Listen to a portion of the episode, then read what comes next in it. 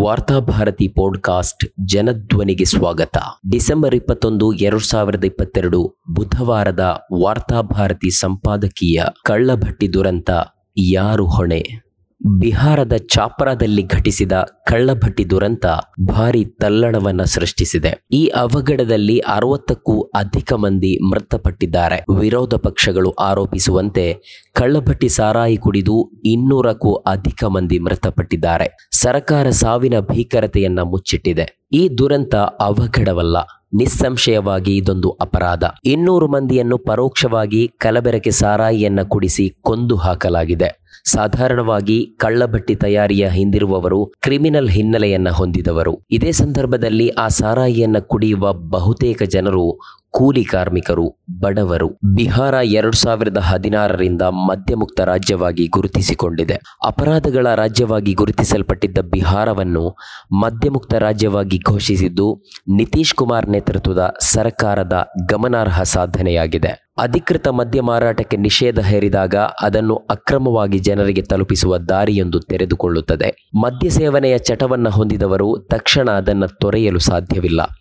ಕ್ರಿಮಿನಲ್ಗಳು ಜನರ ಈ ದೌರ್ಬಲ್ಯವನ್ನ ತಮಗೆ ಪೂರಕವಾಗಿ ಬಳಸಿಕೊಳ್ಳುತ್ತಾರೆ. ಹಳ್ಳಿಗಳಲ್ಲಿ ಕಾಡುಗಳಲ್ಲಿ ಅಕ್ರಮವಾಗಿ ಕಳ್ಳಭಟ್ಟಿ ಸಾರಾಯಿ ತಯಾರಿ ಅಡ್ಡೆಗಳು ತೆರೆದುಕೊಳ್ಳುತ್ತವೆ. ಆದ್ದರಿಂದ ಮದ್ಯ ಮಾರಾಟದ ನಿಷೇಧದ ಬೆನ್ನಿಗೆ ಇಂತಹ ಅಕ್ರಮ ಮದ್ಯ ತಯಾರಿಯ ಬಗ್ಗೆ ಸರ್ಕಾರ ಹೆಚ್ಚು ಜಾಗರೂಕತೆಯನ್ನು ಹೊಂದಿರಬೇಕಾಗುತ್ತದೆ. ಇಲ್ಲದೆ ಹೋದರೆ ಛಾಪ್ರಾದಲ್ಲಿ ನಡೆದಂತಹ ದುರಂತಗಳಿಗೆ ರಾಜ್ಯ ಪದೇ ಪದೇ ಸಾಕ್ಷಿಯಾಗಬೇಕಾಗುತ್ತದೆ. ದುರಂತದ ಬೆನ್ನಿಗೆ ಕಳ್ಳಬಟ್ಟಿ ದುರಂತಕ್ಕೆ ಯಾರು ಹೊಣೆ ಎನ್ನುವ ಚರ್ಚೆ ಮಹತ್ವವನ್ನು ಪಡೆದುಕೊಂಡಿದೆ.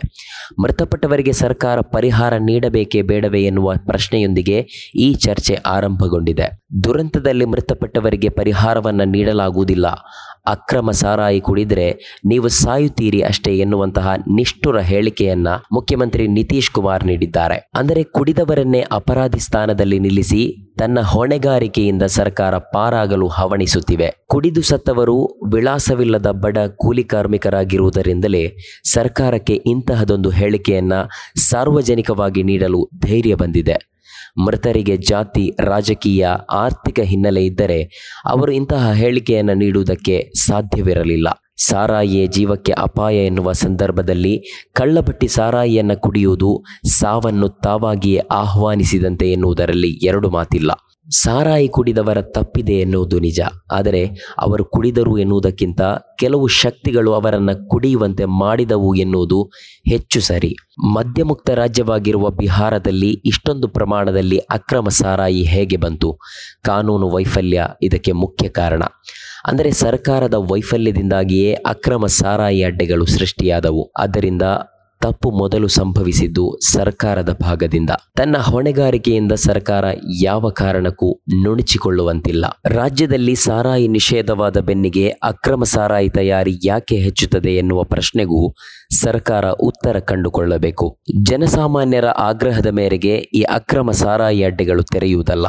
ಇದರ ಹಿಂದೆ ಅಪರಾಧ ಜಗತ್ತಿನ ಕಾಣದ ಕೈಗಳಿವೆ. ಅಪರಾಧ ಮತ್ತು ಸಾರಾಯಿ ಸೇವನೆಗೆ ನೇರ ಸಂಬಂಧವಿದೆ. ಸಾರಾಯಿ ನಿಷೇಧವಾದಾಗ ಈ ಅಪರಾಧ ಜಗತ್ತಿನೊಳಗೆ ತಲ್ಲಣಗಳು ಸೃಷ್ಟಿಯಾಗುತ್ತವೆ. ಅಪರಾಧ ಕೃತ್ಯಗಳು ಎಸೆಯುವುದಕ್ಕೆ ಅಮಲು ಪದಾರ್ಥಗಳ ನೆರವಿನ ಅಗತ್ಯವಿದೆ. ಜನರನ್ನ ಅಪರಾಧ ಪ್ರಕರಣಗಳಲ್ಲಿ ತೊಡಗಿಸಿಕೊಳ್ಳುವಂತೆ ಮಾಡುವುದಕ್ಕಾಗಿಯೇ ಕಳ್ಳಭಟ್ಟಿ ತಯಾರಿಸಿ ಹಂಚಲಾಗುತ್ತದೆ.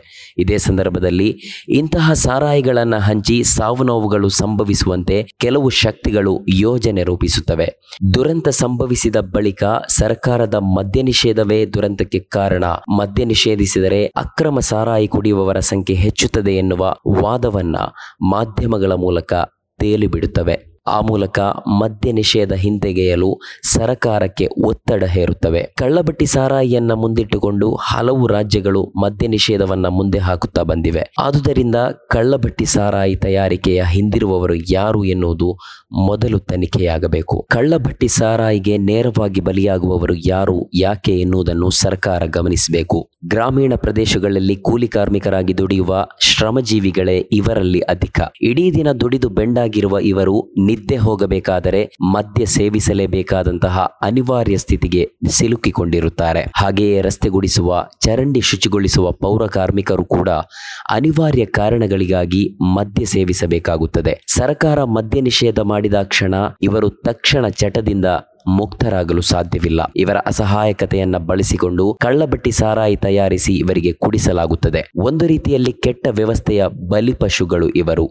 ಇವರಿಗೆ ಮದ್ಯ ಕುಡಿಸಿದ ದುಷ್ಕರ್ಮಿಗಳನ್ನ ಅಪರಾಧಿ ಸ್ಥಾನದಲ್ಲಿ ನಿಲ್ಲಿಸಿ ಅವರಿಗೆ ಶಿಕ್ಷೆ ನೀಡಬೇಕೇ ಹೊರತು ಸಾರಾಯಿಗೆ ಬಲಿಯಾದವರನ್ನ ಅಪರಾಧಿ ಸ್ಥಾನದಲ್ಲಿ ಯಾವ ಕಾರಣಕ್ಕೂ ನಿಲ್ಲಿಸಬಾರದು. ಸಾರಾಯಿ ಕುಡಿದು ಮೃತಪಟ್ಟವರಿಗೆ ಪರಿಹಾರ ನೀಡುವುದಿಲ್ಲ ಎನ್ನುವ ಸರ್ಕಾರದ ನಿಲುವು ಈ ಕಾರಣಕ್ಕಾಗಿಯೇ ಪ್ರಶ್ನಾರ್ಹವಾಗಿದೆ. ಕುಡಿದವರೇನೋ ಸತ್ತರು. ಅದುವೇ ಅವರಿಗೆ ದೊರಕಿದಂತಹ ಶಿಕ್ಷೆ ಎಂದು ಭಾವಿಸೋಣ.